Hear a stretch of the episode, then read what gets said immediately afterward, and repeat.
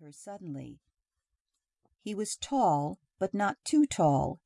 His face was tanned mahogany brown, and his eyes were clear and very bright, and he stood there looking at her steadily until her mouth opened and a little gasp flew out.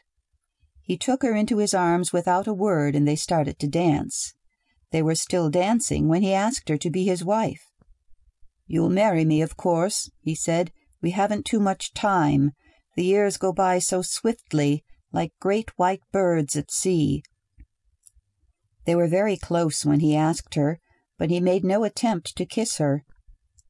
They went right on dancing, and while he waited for her answer he talked about the moon. "When the lights go out and the music stops, the moon will remain," he said. "It raises tides on the earth. It inflames the minds and hearts of men. There are cyclic rhythms which would set a stone to dreaming and desiring on such a night as this." He stopped dancing abruptly and looked at her with calm assurance. "You will marry me, won't you?" he asked. "Allowing for a reasonable margin of error, I seriously doubt if I could be happy with any of these other women. I was attracted to you the instant I saw you." A girl who has never been asked before, who has drawn only one lone wolf cry from a newsboy, could hardly be expected to resist such an offer. "Don't resist, Sally. He's strong and tall and extremely good looking. He knows what he wants and makes up his mind quickly. Surely a man so resolute must make enough money to support a wife." "Yes," Sally breathed, snuggling close to him. "Oh, yes." She paused a moment, then said, "You may kiss me now if you wish, my darling." He straightened and frowned a little and looked away quickly. "That can wait," he said. They were married a week later, and went to live on an elm shaded street just five blocks from where Sally was born. The cottage was small, white, and attractively decorated inside and out, but Sally changed the curtains, as all women must, and bought some new furniture on the installment plan. The neighbors were friendly folk, who knew her husband as Mr. James Rand, an energetic young insurance broker who would certainly carve a wider swath for himself in his chosen profession now that he had so charming a wife. Ten months later the first baby came.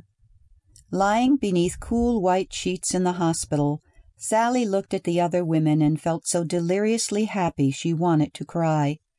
It was a beautiful baby, and it cuddled close to her heart, its smallness a miracle in itself. The other husbands came in and sat beside their wives, holding on tight to their happiness.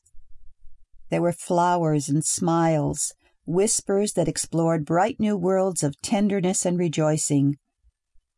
Out in the corridor, the husbands congratulated one another and came in smelling of cigar smoke. Have a cigar. That's right. Eight pounds at birth. That's unusual, isn't it? Brightest kid you ever saw. He knew his old man right off.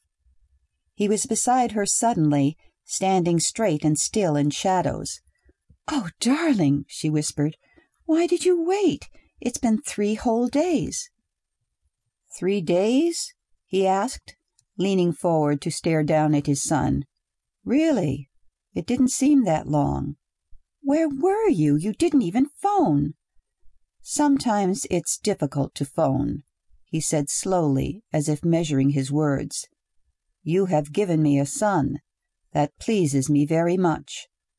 A coldness touched her heart, and a despair took hold of her. "It pleases you! Is that all you can say? You stand there looking at me as if I were a a patient." "A patient?" His expression grew quizzical. "Just what do you mean, Sally?" "You said you were pleased. If a patient is ill, her doctor hopes that she will get well. He is pleased when she does.